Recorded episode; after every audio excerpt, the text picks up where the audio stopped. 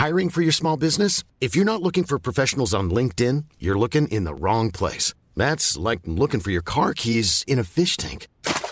LinkedIn helps you hire professionals you can't find anywhere else, even those who aren't actively searching for a new job but might be open to the perfect role. In a given month, over 70% of LinkedIn users don't even visit other leading job sites. So start looking in the right place. With LinkedIn, you can hire professionals like a professional. Post your free job on linkedin.com slash people today. A lot can happen in the next three years. Like a chatbot may be your new best friend. But what won't change? Needing health insurance. United Healthcare Tri Term Medical Plans are available for these changing times. Underwritten by Golden Rule Insurance Company, they offer budget friendly, flexible coverage for people who are in between jobs or missed open enrollment. The plans last nearly three years in some states, with access to a nationwide network of doctors and hospitals. So, for whatever tomorrow brings, United Healthcare Tri Term Medical Plans may be for you. Learn more at uh1.com. Bonjour, c'est Charlotte Baris. Il y a cinq ans, le mouvement des Gilets jaunes déferlait sur la France. À l'occasion de cet anniversaire, La Loupe vous propose une série de témoignages pour raconter comment la vie démocratique a été déstabilisée par cette mobilisation. À l'épreuve des Gilets jaunes, c'est une série réalisée par Jules Cro et produite avec Mathias Pengili et Léa Bertrand. Bonne écoute!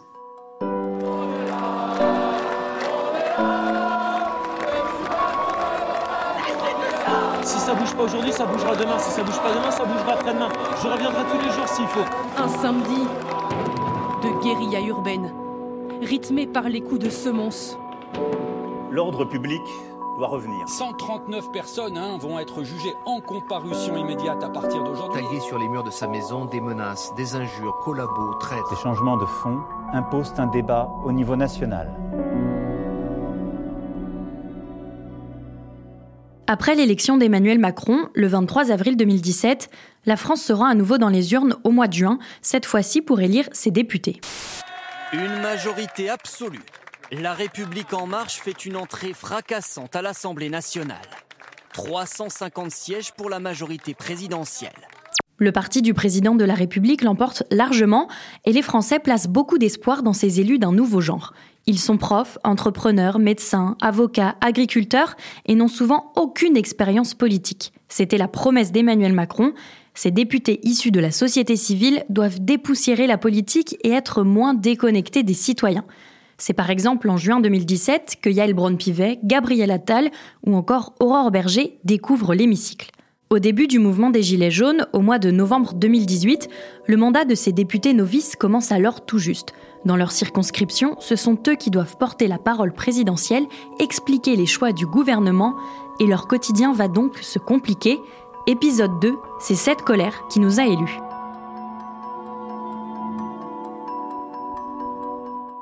Pour le deuxième épisode de notre série, c'est donc l'un de ces députés débutants que nous avons choisi de vous faire entendre. Bonjour, je m'appelle euh, Thomas Meignier, je suis médecin urgentiste, euh, chef euh, des urgences du CHU de, Bordeaux. En 2018, j'avais 32 ans, j'étais jeune député de la majorité sur Angoulême, sur la première circonscription de Charente. Et c'était mon premier mandat. Avant de se lancer en politique aux côtés d'Emmanuel Macron, Thomas Meignier suit donc des études de médecine à Poitiers, dont il sort diplômé en 2013. C'est durant cette formation qu'il a son premier contact avec l'engagement politique. J'étais issu d'une famille modeste et j'avais pas les moyens de me payer une préparation euh, privée à la première année de médecine et, j'ai eu ma première année euh, grâce au tutorat fait par l'association euh, des étudiants en médecine et quand j'ai eu mon concours la première année, eh ben, euh, la rentrée qui a suivi, euh, j'ai proposé mon aide pour euh, donner des cours à mon tour. Et c'est comme ça que j'ai mis le pied dans l'associatif étudiant et dans l'engagement. J'avais toujours été intéressé par les sujets politiques. Et c'est vrai que quand Emmanuel Macron a lancé En Marche en 2016, j'étais alors un jeune médecin à l'hôpital public aux urgences, cette démarche politique, mais euh, présentée comme euh, citoyenne, transpartisane, presque sur un modèle associatif et profondément euh, pro-européen. Bah, je me suis reconnu dedans. Et à une époque où déjà l'hôpital public était en difficulté, le système de santé était en difficulté, je me suis dit mais si c'est pas moi, jeune trentenaire, médecin, engagé dans mes études, qui m'engage en politique pour m'appuyer sur mon parcours euh, professionnel et ce que je vis au quotidien pour changer les choses, euh, qui d'autre le fera? Et donc c'est comme ça que je me suis engagé en politique. Il met donc de côté sa blouse blanche et part faire du porte-à-porte avec d'autres marcheurs. L'objectif est de rencontrer les citoyens pour expliquer le positionnement politique d'En Marche, un parti ni de droite ni de gauche. Thomas Meignet s'occupe ensuite du parti en Charente avant d'être candidat aux élections législatives de juin 2017. Il est élu avec près de 60% des voix devant la France insoumise. C'est un changement euh, euh, majeur dans une vie. C'est un engagement aussi par rapport à la vie professionnelle, parce que de tout, tout d'un coup, on, on, on s'affiche publiquement avec des idées politiques, avec un engagement politique. Une fois que j'ai été euh, élu, je dois dire que d'emblée, on sent assez vite les responsabilités. Je me rappelle que le soir de mon élection, il y a des gens qui avaient préparé des dossiers qui sont venus me voir alors que j'étais en train de fêter la victoire pour m'apporter des dossiers que le député devait travailler. Ce que j'ai fait d'ailleurs dans la foulée. Et puis après, le, le rythme de vie change totalement parce qu'on se retrouve à avoir. Moi, j'ai toujours dit que j'avais un pied à Paris et l'autre en Charente en permanence, c'est des allers-retours en permanence. C'est évidemment ce qu'on voit du député le plus souvent euh, dans l'hémicycle rouge, le vote de la loi, les débats, mais il y a aussi tout ce qu'on voit pas, qui est le, le travail préparatoire en circonscription comme à Paris, en recevant des, citoyens dans nos permanences et en travaillant avec tous les représentants secteur par secteur selon les, les textes de loi, pour préparer ce qui sera le travail en commission, qui est absolument essentiel, qui est majeur même, avant le débat euh, et le vote de la loi euh, en séance publique. Et puis c'est aussi, euh, alors moi j'ai toujours dit que travailler aux urgences c'était assez formidable pour connaître au mieux la population de son territoire, parce qu'aux urgences on voit tout le monde, toutes les classes sociales, dans des moments où ils, ont, ils en ont le plus besoin. Et c'est très utile pour nourrir ben, un travail politique, un travail parlementaire. Mais c'est vrai que à partir du moment où on est élu, euh, c'est une transformation et on, voit euh, les gens dans un autre contexte. On visite des associations, des entreprises, on rencontre les élus. C'est une autre façon d'aborder le territoire et le quotidien du pays, en fait. Un pied à Paris et l'autre en Charente. Dans sa circonscription, le jeune député assiste alors à la naissance du mouvement des Gilets jaunes. Dans la circonscription, les manifs de Gilets jaunes ont été euh, très très fortes. Et ça a pu euh, nous surprendre dans le sens où la Charente, l'arc atlantique, mais globalement la Charente, est une terre historiquement modérée, très modérée. Il y avait, euh, moi je me souviens, alors c'est à la fois parce que c'est mon hôpital et à la fois aussi parce que c'est un énorme rond-point euh, de ma circonscription, mais il y avait le rond-point devant l'hôpital d'Angoulême qui était euh, très occupé. Il y avait un autre rond-point un peu plus loin euh, sur la commune de Soyaux qui était très très occupée aussi. Et puis il y avait les manifs de, de gilets jaunes dans les villes. Sur les ronds-points, il y avait presque des petits villages qui se formaient parce que euh, ils pouvaient y manger, ils pouvaient organiser euh, des débats. Et puis il y avait des manifestations qui étaient somme toute des manifestations comme on peut en voir d'autres, qui étaient quand même l'expression d'une colère sourde mais qui devenait très bruyante, qui se décomplexait complètement. Chaque samedi, c'était aussi de la casse, pas seulement sur les Champs-Élysées, mais aussi euh, rue Sainte-Catherine à Bordeaux, mais aussi dans énormément d'artères piétonnes euh, de nos villes, parfois aussi euh, dans nos campagnes, des ronds-points qui ont été saccagés. Ça a été une grande contestation, une grande colère, beaucoup de violence. Un pantin à l'effigie du président Macron, décapité. Cette vidéo provient des réseaux sociaux. Une manifestation organisée vendredi dernier par des Gilets jaunes d'Angoulême. Une mise en scène macabre qui se termine par des feux d'artifice sur le site de Bourgine, une piscine abandonnée. C'était l'expression d'une colère, d'une colère qui, moi, ne me surprenait pas parce que j'ai bien conscience que j'ai été élu en 2017 sur cette colère, que c'était une colère qui s'exprimait, je crois, de façon positive, euh, par euh, le renversement de la table, par l'élection d'un président de 39 ans qui euh, était euh, quelques années auparavant inconnu des Français, par euh, l'élection d'une majorité complètement euh, nouvelle, issue de la société civile, véritablement rajeunie, beaucoup plus paritaire. Enfin, il y avait eu un élan à ce moment-là, à l'été 2017, d'un renouvellement de ce fameux nouveau monde qui avait été tant décrit. Et avec lui, il y avait beaucoup d'espoir. Mais la vérité, c'est que 18 mois après l'élection, la vie n'avait probablement pas assez changé dans le quotidien en tout cas pas, pas autant qu'attendu et qu'espéré, et que par quelques expressions, par quelques mesures aussi, c'est soulever cette colère qui a conduit aux Gilets jaunes. Comme de nombreux élus, Thomas Meignet se rend à la rencontre des Gilets jaunes de sa circonscription. Dès le premier samedi de mobilisation, il reçoit six gilets jaunes dans sa permanence à Angoulême. Et en fait, très très vite, ça dure, euh, parce que ça dure une heure et demie, deux heures peut-être. Très très vite, en faisant le tour de table, je comprends que ça va être très difficile, très long et très compliqué de répondre euh, à ces revendications-là qui parfois étaient très contradictoires et qui, ne serait-ce qu'avec les six personnes que j'avais, en finissant le tour de table, certains avaient dit l'exact contraire de celui qui avait commencé.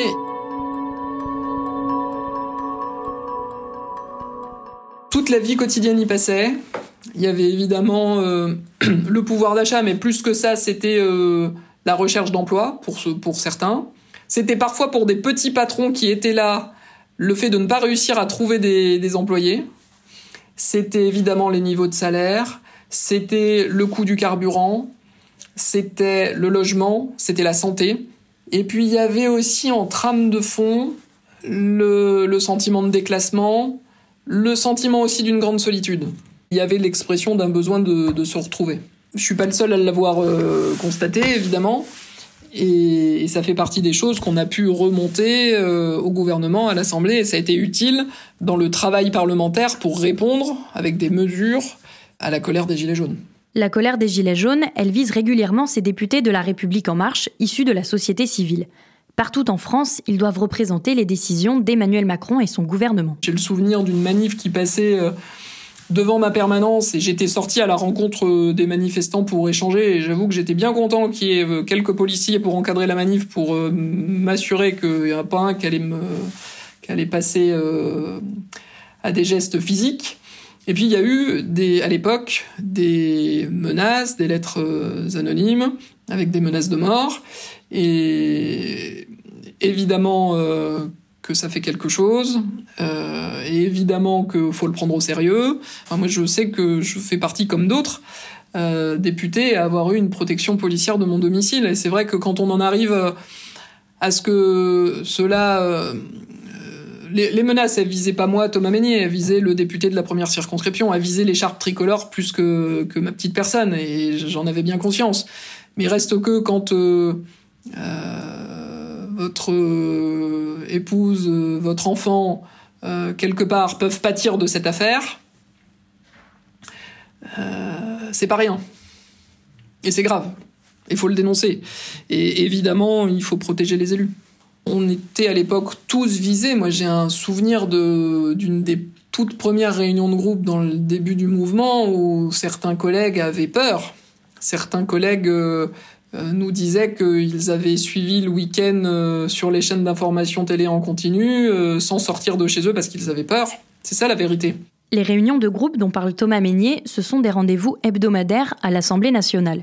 Les députés peuvent y faire remonter ce qu'ils constatent dans leur circonscription et exprimer au Premier ministre de l'époque, Édouard Philippe, leur inquiétude. Ah, je me suis jamais posé la question d'arrêter. Je me, je me, jamais. D'abord parce que quelque part, euh, ce mouvement-là et cette colère-là, une, nouvelle fois, cette colère m'avait élu. J'en avais bien conscience. Et puis c'était une formidable raison de continuer et de travailler pour répondre à ces préoccupations-là, à ces attentes. Et une partie du programme défendu en 2017 permettait d'y répondre. Je dis pas que tout était parfait, je dis pas que tout a été fait parfaitement non plus. Euh, faut savoir euh, faire le bilan et regarder lucidement les choses mais il y avait un certain nombre de choses promises qui pouvaient répondre et qui d'ailleurs répondaient, ont répond, pu répondre ensuite euh, aux, aux, revendications des Gilets jaunes. La réponse, ce sont des mesures sociales. Hausse du SMIC, heures supplémentaires défiscalisées, primes exceptionnelles. Mais le président de la République décide également d'organiser le grand débat. Et donc ce que je voudrais qu'on invente, au-delà de tas de mesures avec lesquelles on sortira, de projets, de changement de la Constitution ou autre, c'est de réussir à faire un peu vivre une république de la délibération permanente. Alors moi, je garde un, souvenir assez formidable de ce grand débat, je dois dire, parce que là encore, euh, je fais partie des premiers à avoir lancé les grands débats en me basant sur la trame qui avait été clairement préparée par le gouvernement, et j'ai pas honte de le dire. Et je me retrouve à organiser une première réunion dans la petite commune de Dirac, qui est franchement rurale, euh, à euh, un quart d'heure en voiture d'Angoulême. Et euh, je le fais dans la salle des fêtes de la commune avec euh, l'accord du maire. Et là, on a plus de 300 personnes qui viennent pour participer à ce grand débat. Et c'est passionnant. C'est difficile parce que tout le monde veut parler, tout le monde a ses revendications. Certaines collent au, thème euh, choisi pour la première réunion, certaines collent pas du tout et c'est difficile. On a quelques gilets jaunes euh, cagoulés qui arrivent par l'arrière de la salle et heureusement on a les gendarmes qui euh, étaient mobilisés pour assurer la, la sécurité de tout ça. Et on a des débats qui durent une heure, deux heures, trois heures, qui sont passionnants.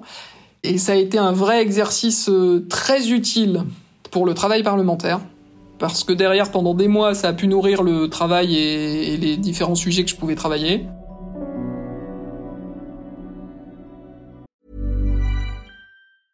A lot can happen in the next three years. Like a chatbot may be your new best friend. But what won't change? Needing health insurance. United Healthcare Tri Term Medical Plans are available for these changing times Underwritten by Golden Rule Insurance Company, they offer budget-friendly, flexible coverage for people who are in between jobs or missed open enrollment. The plans last nearly three years in some states, with access to a nationwide network of doctors and hospitals. So for whatever tomorrow brings, United Healthcare Tri-Term Medical Plans may be for you. Learn more at uh1.com. Le public a changé. À la fin, il y avait vraiment plus que des gilets jaunes et quelques citoyens intéressés. Mais au début, on avait à la fois des élus, dont certains, on peut se le dire, venez voir à quelle sauce allait être mangé le petit jeune député En Marche euh, qui connaissait pas il y a encore quelques mois. Il y avait des élus, il y avait euh, des têtes de pont du monde économique qui venaient aussi. Il y avait évidemment des gens intéressés par la politique. Alors il y avait évidemment des gens qui étaient un peu supporters de la majorité. Il y en avait qui étaient franchement dans l'opposition. Euh, et il y avait des gilets jaunes. Il y avait des gens euh, pas encartés mais intéressés, qui se disaient que peut-être là il était en train de se passer quelque chose euh, d'intéressant. Et, et, je dois dire que sur les premières réunions, après le problème c'est que ça s'est un peu effiloché. Moi j'ai fait une douzaine de réunions et c'est vrai qu'il y avait autant il y avait plus de 300 personnes à la première, autant après il y en avait euh, progressivement. On, est allé à beaucoup moins. Durant ces mois d'échange, le mouvement se poursuit avant de s'étioler en Charente, comme dans toute la France, sans pour autant disparaître de l'esprit du jeune député. Ça a marqué les, mois suivants, l'année qui a suivi, euh, de façon très nette, et ça permettait une certaine euh, toujours d'appréhender les, les différents sujets du travail parlementaire avec le prisme des gilets jaunes. Et donc je dirais que jusqu'au Covid, ça a profondément marqué euh, le travail parlementaire et le quotidien et que le Covid et la pandémie et, les confinements ont été ensuite un autre phénomène euh, qu'on pourrait qualifier d'extraordinaire, c'est pas le bon terme, mais, mais, mais ça, mais ça l'est quand même, c'est extraordinaire, qui a profondément marqué la législature, enfin en réalité le quinquennat. C'est un quinquennat qui a été marqué par les crises, alors qu'elles soient politiques avec l'affaire Benalla, qu'elles soient euh, les gilets sociales avec les gilets jaunes, euh, et qu'elles soient euh, sanitaires avec le Covid-19. À la fin de son premier mandat, Thomas Meignet décide de se représenter aux législatives de 2022, toujours en Charente, mais perd face aux candidats de la France insoumise. Cinq ans après le début du mouvement des Gilets jaunes, voilà ce que dit l'ancien député novice quand on lui demande si la réponse du gouvernement a été suffisante. À l'époque, on a fait de notre mieux. On a fait beaucoup. On a fait beaucoup, notamment avec la loi d'urgence de fin 2018, avec d'autres mesures sociales qui ont suivi. On a fait énormément dans la protection sociale de tout le pays, que ce soit des citoyens comme des entreprises et du système de santé pendant la pandémie. On a fait beaucoup, on a fait de notre mieux. Il n'y a pas eu de rendu avec un dossier disant voilà les conclusions du grand débat. C'est vrai qu'il n'y a pas eu ça. Il n'y a pas eu de relevé décision du grand débat. C'était une réponse nécessaire ça ne se suffisait pas euh, à lui-même, mais c'est aussi pour ça qu'il y a eu euh, des travaux, notamment parlementaires, qui ont permis euh, de répondre. Pas en totalité, parce qu'on ne trouvera jamais une réponse totale, mais qui ont permis de répondre globalement à la colère qui s'est exprimée. Et pour autant, probablement qu'on n'a pas encore réussi à répondre à cette demande de lien, de représentation, parce qu'il persiste au moins autant cette défiance euh, du personnel politique notamment et des élus et des élites. Euh, ça, ça persiste encore. Mais ça, je pense qu'il faudra un long travail et, longtemps pour euh, parvenir à y répondre. Je pense que d'abord, il y aura une bonne partie de la réponse qui passera par l'école.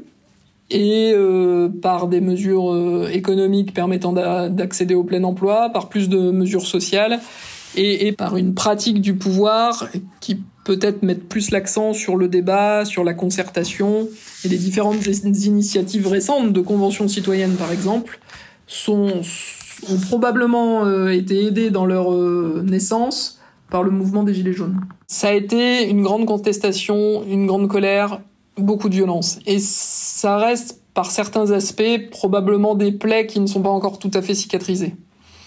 Et moi, c'est ce que je retiens un, peu de cette période euh, des Gilets jaunes. Je pense que quelque part, cette colère-là, euh, on n'a pas fini d'y répondre.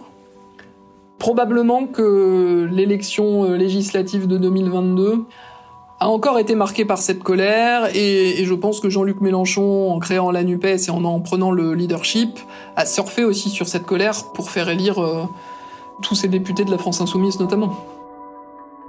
Aujourd'hui, Thomas Meignet est de retour à l'hôpital, mais il est toujours engagé politiquement. Il est désormais porte-parole d'Horizon, le parti d'Édouard Philippe, avec toujours le mouvement des Gilets jaunes dans un coin de sa tête. Je poursuis cet engagement et je suis pas prêt de l'arrêter même. Je suis convaincu de, l'utilité de s'engager, du besoin d'engagement. Merci d'avoir écouté ce deuxième épisode de notre série À l'épreuve des Gilets jaunes.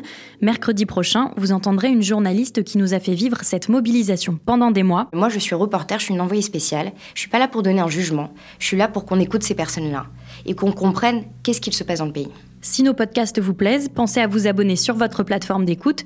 Vous y retrouverez chaque volet de cette série, ainsi qu'un nouvel épisode de La Loupe, le podcast quotidien de l'Express, dès 6h du matin, du lundi au vendredi. À demain!